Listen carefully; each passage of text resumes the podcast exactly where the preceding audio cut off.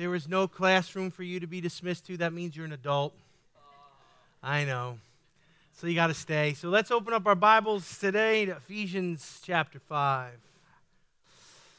Ephesians chapter 5, starting in verse 21. We've been talking about a blueprint for Christian conduct and going through this Ephesians chapter 5.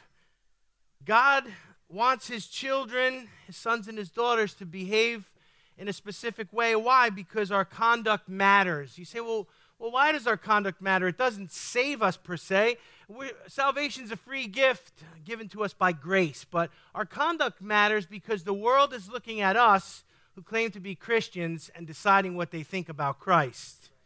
So our conduct matters, amen. And I hope that you and I would reflect Christ in all that we do and say.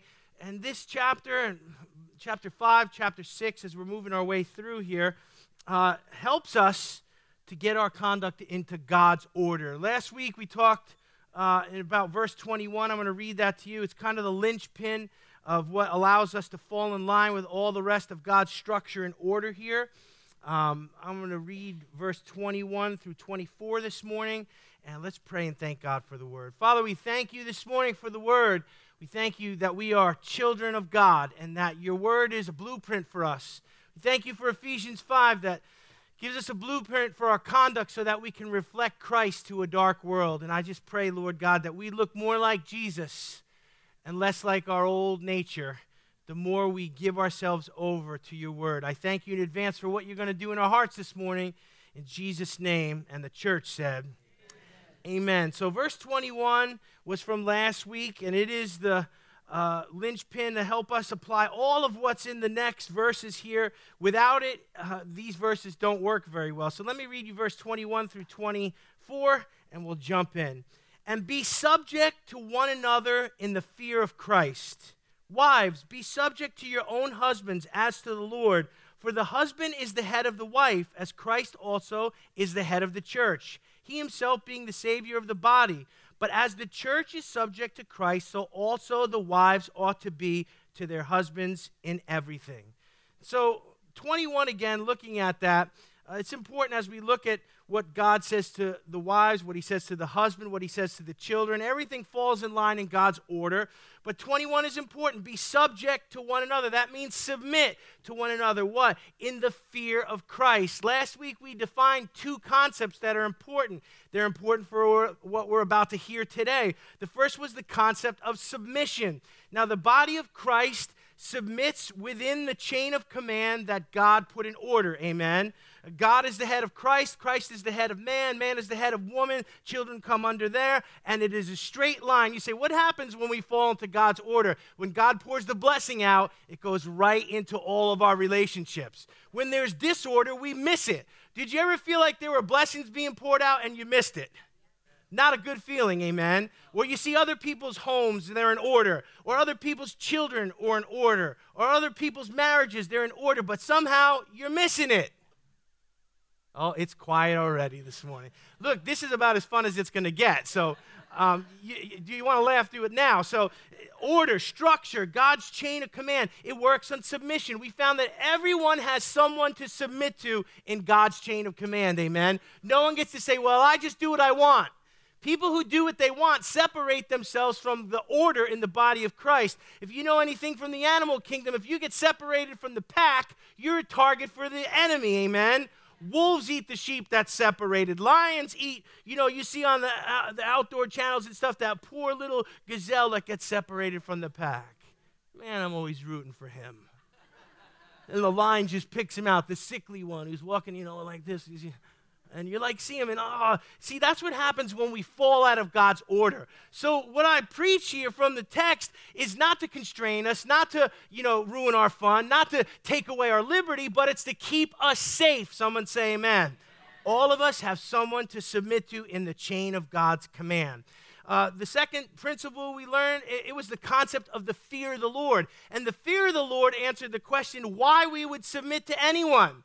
Because we talked about the fact that our flesh does not like to submit. If you hate to listen to authority, if you hate to submit to authority, what you have is a flesh problem. Our flesh does not like to submit. Men don't like to submit. Women don't like to submit. Children certainly don't like to submit. Amen. Anybody have children? So it's a flesh problem, amen. And we see it all in the chain. Hopefully, we can spot it and realize how it creates havoc. But why would I submit to anyone's authority? You know, I'm free. I'm an American. I can just do what I want. Not forever, you can't. Someday you'll draw your last breath. Someday your heart's going to stop ticking. And then you'll answer to the one who gave you the gift of life. We're all going to submit to somebody someday. We should submit to others. Yeah, we should humble ourselves. We should carry our own crosses. Jesus said, if you want to come after me, deny yourself. Oh, I don't like that. Carry a cross. That sounds heavy. But listen to me. We've, why would we ever do those things? Because not to please man, not to look spiritual, but because we fear the one who commanded us to do so. God has commanded us to do some things. They weren't the 10 suggestions, they were the 10 commandments. Amen? And so there's some things we've all got to do, and our flesh doesn't like it. But when we fall in line out of the fear of the Lord, now the fear of the Lord was not dread or terror. The fear of the Lord was awe and reverence. I obey God because I'm in awe of Him, because I reverence Him. Come on, because I love Him this morning, that I'm going to fear Him, that I'm going to submit to His order, that I'm going to carry my cross. Come on, hello, that I'm going to deny my flesh. Don't fall asleep on me yet. Come on, first service was more alive than this, and they were half awake. So there's God's order. There's the submission that we need, the mutual submission we look at, and the fear of the Lord. It's important, and it helps us to do the next uh, things that the scripture tells us to do here. So let's look at verse 22, every lady's favorite verse. It's the one, ladies, you got highlighted in your Bible with little hearts and stars, and maybe you put glitter around it. Wives, be subject to your own husbands. Now, this is a verse that when I've quoted it at weddings, I've heard audible gasps. It's amazing. You could say, husband, love your wife and lay your life down for her, and you're gonna you need to love her enough to die for her, and the bride will be there. That's right, that's right. You you're gonna die every day. Yes, I'm kill you a little at a time. Yeah, and they're all good. Then then you say, wives submit to. I've had audible gasps while I'm giving, you know, I'm up there. It's holy. God's there. The bride's glowing. Ah, There's people. Somebody manifested in the back row. And you say, why? You know, why did God ask us to do these things and why such the reaction? It's the verse that gets more of a reaction uh, when I've done weddings that were secular. I mean, you just, I got people staring at me, you know, look, look, daggering me. They, they don't realize, you know, uh, that just encourages me. But this is the verse that triggers every feminist to cry misogyny. See, the Bible's just trying to keep the ladies down, but yet this is the verse that every mature Christian woman actually finds liberating when it's applied correctly in the context of a godly marriage. Say amen. You know, and notice there are a lot of qualifiers there when it's applied correctly in the context of a godly marriage. You try to misapply this one, you try to do it, you know, wrong in the wrong context where there's no love, it is a disaster. It's World War III every day. Amen. Marriage is not a combat sport. Some of them are dead.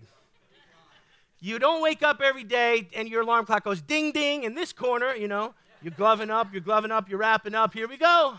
No, marriage is not a combat sport, amen? We're going to talk about that a little bit, but you know, this verse is, uh, can be abrasive. Why? Because no one's flesh likes to submit, yet God says, submit to your own husbands. Now, listen, God saw that his daughters would be covered uh, in every situation. And he saw that his daughters would always be covered. You say, well, why do I need to be covered? Well, let's look at 1 Corinthians 11 3.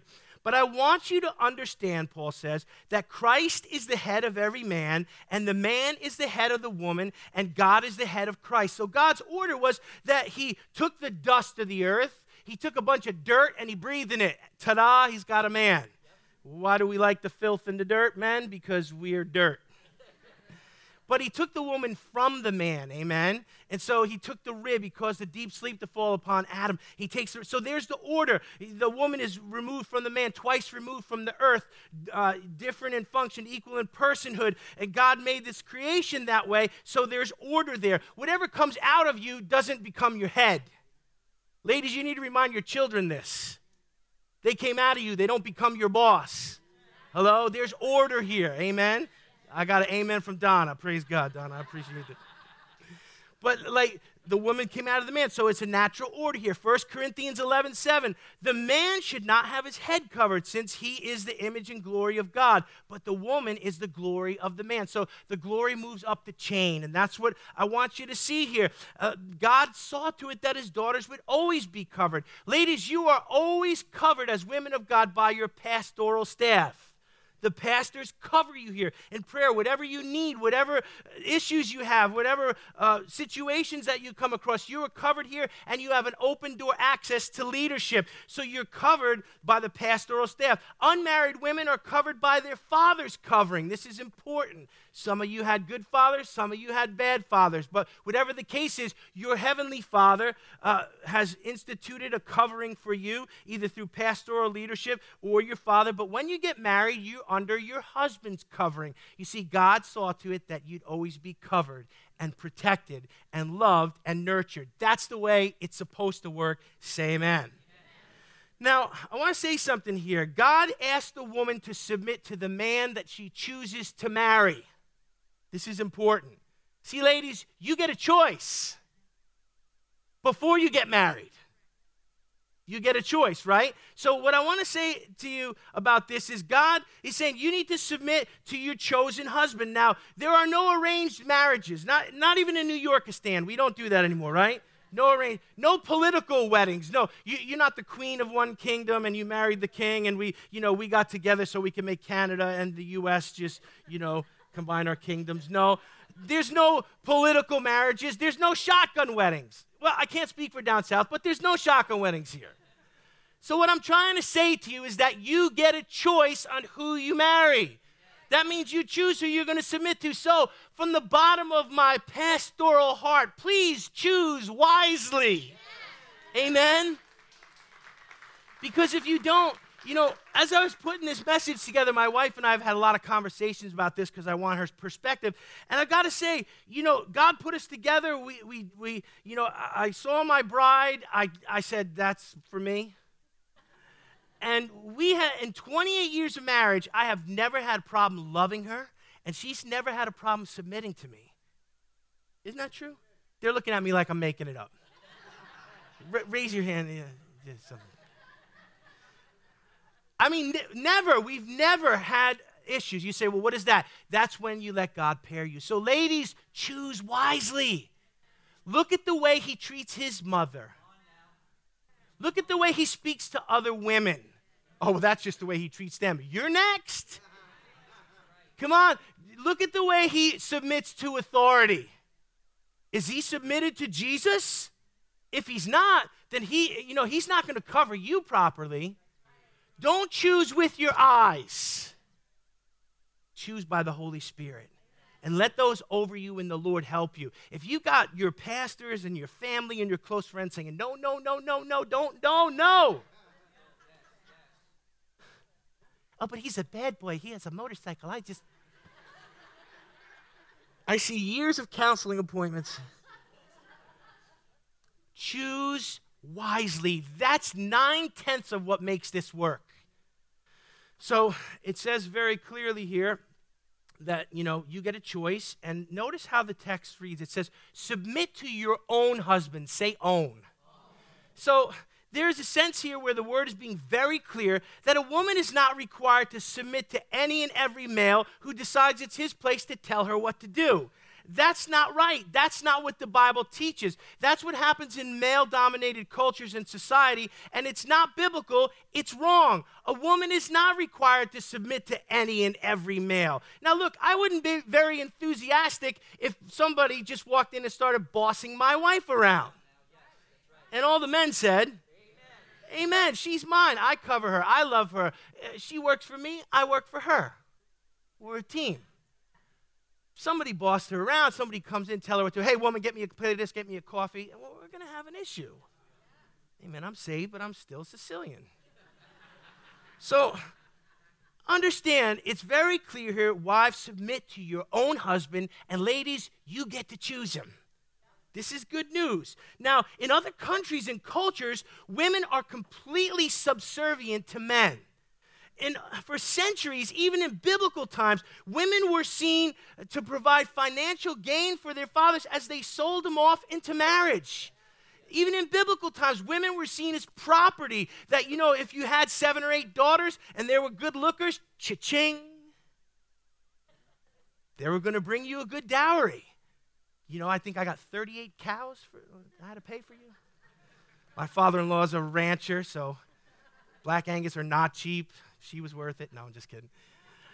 So understand, this is these cultures and customs that we've seen in history where women were treated as property. They were sold into marriage for money, you know, for financial gain by way of dowry. In the Middle East, there are many places still today where women can't be educated. They can't even go to school. There's places in Afghanistan or Pakistan where if women are teaching little girls to read, they're actually in physical danger. They can be put in jail. You know, they speak their mind in public and they get acid thrown in their faces. You, you and I need to see what goes on around the world. Everywhere the gospel goes, the status of women is elevated. That's not by accident, that's by God's design. So understand it says submit to your own husband. Uh, there's places in the Middle East you can't walk in public alone. You can't drive a car. You can't speak freely. It's male dominated to the point where all women are subservient, and that's wrong. Women are not under the authority of any and every male, only the God ordained authority of spiritual leadership, their fathers or their husbands. Women are not second class citizens in the kingdom of God. Just because of where we fall into the chain doesn't make us any less precious to God. Women are equal recipients of salvation, equal recipients of the Holy Spirit, equal recipients of the giftings of the Holy Spirit that need to be used in the body of Christ. Come on this morning. Man, I'll tell you what, this has been a lackluster response. I think you're just scared that I'm going to say something that's really going to just, well, I'll get to it, yeah. But people are like, It's good. It's God's word. It's good. It's tense in here. I can cut it. So, you know, women are not second class citizens. Every culture and cust- uh, country that embraces the gospel sees their standing elevated. That's God's design. So they're equal partners in marriage. Now, verse 23 is very clear about God's kingdom order. Verse 23 says this For the husband is the head of the wife. It's real clear. As Christ is the head of the church, he himself being the savior of the body. So that verse is giving a clear picture of the chain of command, and it's talking about headship. Now, you might say, why in the world did God assign the man to have the duty of being the head? Now, listen, when we get to the next week, if we all survive this, we're going to talk about the men having to love their wives. Amen. And men, a lot of times, the, woman's greatest issue is that she wants to be in charge. And it comes from Genesis where the sin came in and the fall was there. God said, You will desire your husband, but he will rule over you. So there was little enmity put there. So, ladies, if you fall to your flesh, you're going to want to control your husband. Husbands, if you fall to your flesh, you're going to want to love yourself more than your wife. Men just want to love themselves, and everyone around is just an accoutrement to help me love myself better. That's for next week. But, you know, here's what, what, the order here is very clear. You know, that uh, there is a structure and God wants us to fall in line to it. It's a matter of headship. Now, why did God choose the man to be the head? There's many times the man doesn't want to be the head. And you see men abdicating their responsibilities in the home, and they, they, the ladies have to do everything. They have to be the spiritual leader, they have to shuffle everyone around, they have to work a job, they have to cook, they have to clean. Come on, ladies, let me hear you this morning. It's too much. And Captain Lazy sits on the couch with the remote. Bring me a sandwich. I like to pop out of the closet. I'll give you a sandwich. so it's a clear chain of command. Why did God pick the head? Because everything in God's kingdom has a head. Yeah, well, we're just co-heads. No, yeah, well, we'll just, uh, you know, we'll just share. We'll go back and forth six months on six. No, it's not the way it works. God puts a head over anything. Anything without a head is dead. If you have pets without heads, our pets' heads are falling off. Anything without a head is dead. So, well, there's no head in our house. It's dead. Anything with two heads is unnatural. Hello? It's not natural. Everything God did in Scripture has a head. He wanted to start a movement. He wanted to start a nation. He got Abraham. He wanted to free people. He got Moses. He put a head over whatever he did. He wanted to rebuild the wall. He got Nehemiah. Hello, God is into headship. Now, everything in God's kingdom has a head. Anything without a head is dead. Anything with two heads is unnatural. There had to be a head within the Godhead. Think about this there is a head in the Godhead Father, Son, and Holy Spirit, the mystery of the Trinity. Who's the head of the Godhead? Father. The Father. If you didn't get that, I was going home. the Father is the head. Jesus submitted to the Father. Did Jesus throw a tantrum? I have to submit. I want to do my own thing. The Son of Man came to the world to do his own thing. No, that's not what he said. He said, I only do what I see my Father doing. Ladies, Jesus is providing the example here uh, uh, how he beautifully, humbly submitted to the Father and how what it, what, what it worked out for our benefit to provide a salvation. So it's so powerful here when we see God's order. Everything in God's kingdom has a head. The Father is the head of the Godhead. Uh, the, the, there's a head in everything. God's choice to make the man the head follows his natural order. And it's see, he formed the man, he took the woman out of the man. We talked about this. So it's the natural order. Anything that comes out of you doesn't get become over you and lord over you. Hello. So it's order, it's structure, it's God's way. Verse 3 God's choice was meant to reflect Christ and the church. So when uh, we get together and we get married and we come into covenant relationship with each other and the two become one flesh that is supposed to be a living illustration of jesus the, the bridegroom coming to take the bride the church and the two becoming one Marriages are supposed to reflect the order of God. When they are in God's order, they do that. When they are in disorder, we look in our generation, we look in our culture with an over 50% divorce rate, and we see that marriage does not reflect what God intended it to reflect. Unfortunately, even in the church. And this breaks the heart of God. That the world looks and goes, well, those people don't have anything to offer. Look at their relationships. Look at their marriage. Look at the disorder in their home. Look how they fight. Look how they usurp each other. Look how they refuse to love one another. It's a clear picture. God put the man to be the head because there had to be a head. It follows his natural order, and it's to be a picture of Christ and the church. Verse 24 is the last verse. We only had three verses to endure, ladies, so here it comes.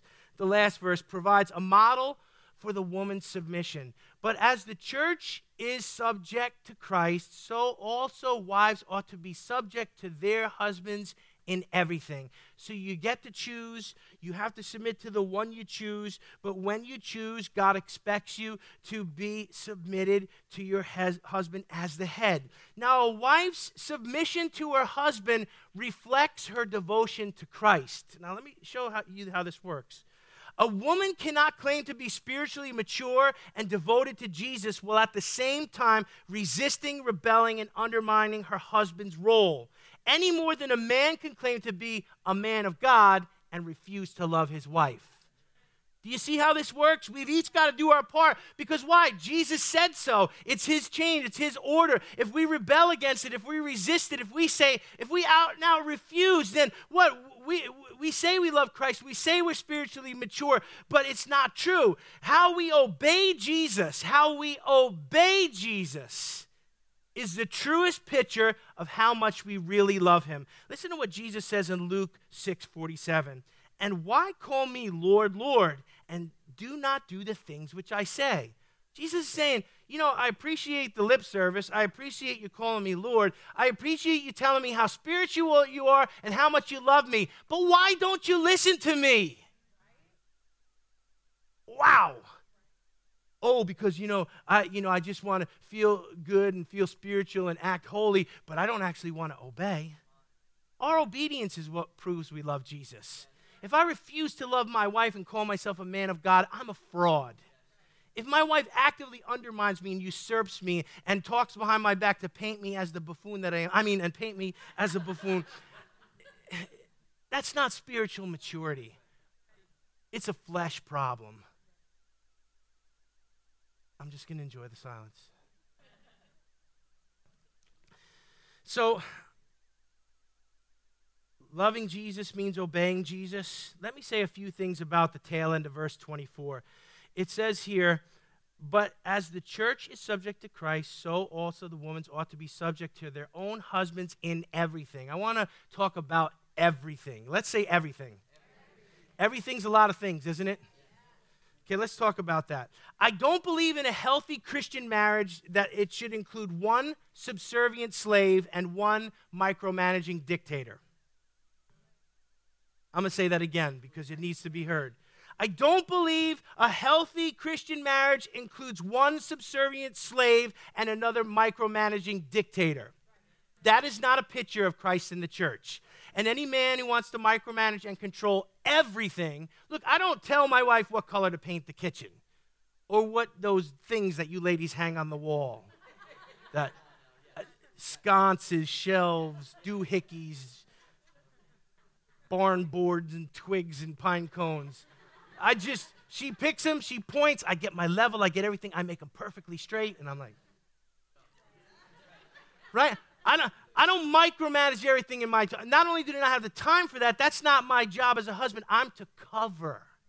Okay? So, you know, in, in marriages that are ungodly, you have this one person who has to listen to everything and the other person controls everything. That's not a picture of Christ in the church. This verse is not sanctioning tyranny in marriage. This, this verse is not telling us that we can be tyrants or bullies as men. Now, listen, uh, when it talks about everything, here's what I believe this verse is teaching us that in important situations, you know, not, not what the color of the sconce is going to be. That's not important, okay? Pick your battles, boys. In important situations where there is no couple agreement, God has charged the man with making the final decision. If both parties can't agree, he must make the final decision. And both parties have to fall in line and say, okay, we're going to go with God's order. Amen. Now, I got to say, in 28 years of marriage, that's a rare situation. My wife is spiritual enough, and I'm connected to God enough that we both hear Him speak to us. And in 28 years of marriage, really, I've never had to do that. But in times where I did have to make decisions, my wife always honored God and honored me. And that's a good thing. And you say, well, what is it all about? It's about covering. It's about, you know, where there's no couple agreement, the man has to learn to hear from God and know what God is saying to his family. So it's God's order, it's God's structure. Now, you've got to understand something. Uh, we, as married people, have to function as a team. It's all about teamwork. There again, if you see your, your marital partner as the opposition, you, you got to get your heart right. If you see them as, you know, your sparring partner, oh, I came out on top today. Woo! He was tired. I broke him down. I beat him. You know, that's the wrong idea. Let me just tell you a little story about teamwork here that touched my heart. There's a story about Jimmy Durante, a great entertainer from a generation ago. How many are familiar with Jimmy Durante? Yeah, okay. So he was asked to take part in a, a show for World War II veterans to entertain the, the veterans for their morale. So he, he told them his schedule was very busy and that if they wouldn't mind him doing a short monologue and then just leaving right afterward, he would do it. The director happily agreed. Jimmy Durante, sure, we'll take whatever you can give us. And, you know, he, he comes to the show and he goes through his short monologue and then he stays. And then there's laughter and there's applause and it grows louder and louder and he goes on for longer and longer. And then again he stays. 15 minutes he goes, 20, 30. Finally he takes his last bow and he leaves. When he gets backstage, the director grabs him and says, I thought you had to go after a few minutes. Jimmy answered, I did have to go, but I can show you the reason I stayed. You see those two guys in the front row? each of whom lost an arm during the war. One lost a right arm and one lost the left, and together they were clapping for me. And he said, That inspired me to say and do the whole set. Now, listen, you and I, as married people, we bring half of the equation to the table. We're two complete people, but when we become one flesh, we clap together or we don't clap at all. Some marriages clap like this. And that doesn't inspire people to do things that they think they can't do. But when people see us as a team and they see our homes in order and they see a, a husband that loves his wife and a wife that honors her husband and children that actually listen twice a week, the blessing flows and we become spiritually attractive to the world. This is not to ruin our fun. This is not to keep us down. This is not to ruin our day. This is to have us in order so we can be blessed, so we can be a light to the world. Amen. Now, I want to I want to close with this here. Uh, you might have been sleeping the whole time, but I guarantee you will wake up right now. Can a woman biblically refuse to submit to her husband? Don't answer, but get your notepad out. Can a woman biblically refuse to submit to her husband? And the answer is yes. And let me give you three circumstances where I believe it's applicable. Uh, number one is this if her husband is abusive to her and demands she submit to the abuse, a woman can biblically refuse to submit to her husband. Abuse is not part of God's chain of command. Jesus doesn't abuse men, men shouldn't abuse women, and none of us should abuse children. Someone say amen. People who use abuse to manipulate and control others are not of God. God is not a bully or a tyrant. So, ladies, if you're being abused by a man who hides behind scriptures and twists the word of God to control you, get counsel immediately. Come to your pastor and get counsel immediately. It's quiet. Immediately. Don't let it go on and on. It only gets worse. Ladies, if you're ever in physical danger, God's word does not require you to submit to that. Get away, get safe, and get counsel immediately. God's order does not include abuse. Number two, a woman can biblically refuse to submit to her husband if her husband asks her to do something illegal or immoral. you guys like doing illegal, immoral things, or? I feel like I'm just knocking them out of the park and you guys are just watching them go. Okay. No one can force you to do immoral things that contradict the Word of God. No one can demand that you do illegal things. Take this envelope, go behind the dumpster. Come on. The Italians know what I'm talking about. So, a woman has the right to refuse to do that. She doesn't have to break the law. She doesn't have to break God's word. If her husband asks her to do that, she has the right to biblically refuse. And number three, if her husband is an adulterer who stays in the adultery and demands her to submit, he, she has the right to refuse to submit to him. Here's what I want to say I've been around the block a long time, I've been a pastor for many years, and I've seen a lot of things. There are those who are serial adulterers who will not repent of their adultery. They go out and they do their thing, and then they come home and they want their wife to submit to them. Let me tell you something. When you're in adultery, you have broken your marital covenant and that covenant is no longer in effect. You say, Where did you get that? Jesus said the only reason he permitted divorce is for marital unfaithfulness. If you have a cheating partner who demands your submission, you are, you are under no obligation to submit to that. You need to get counsel very quickly so that the, the pastoral staff can broker repentance and possible restoration. But if you do choose to say, you need to set up very strict boundaries to keep your heart intact. So there are instances where submission goes out the window, and these are a few examples. They're not all of them. My wife and I couldn't think of any more, but if you can think of some, maybe uh, let me know, and next time I preach this, we'll include them. But uh, submission works in the structure of a godly marriage. It's not the easiest thing for any of us to do, but Jesus asks all of us to do some pretty difficult things.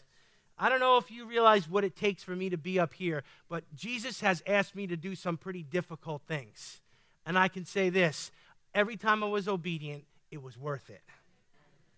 Jesus has the right to ask us to, to submit because he submitted to the Father for our eternal benefit. Lady God, ladies, God does not require you to submit to abuse or, uh, or to any old person who wants to tell you what to do, but to your own husbands. Choose wisely and allow the order of God to let the blessing of God visit your home in such a way that you become spiritually attractive.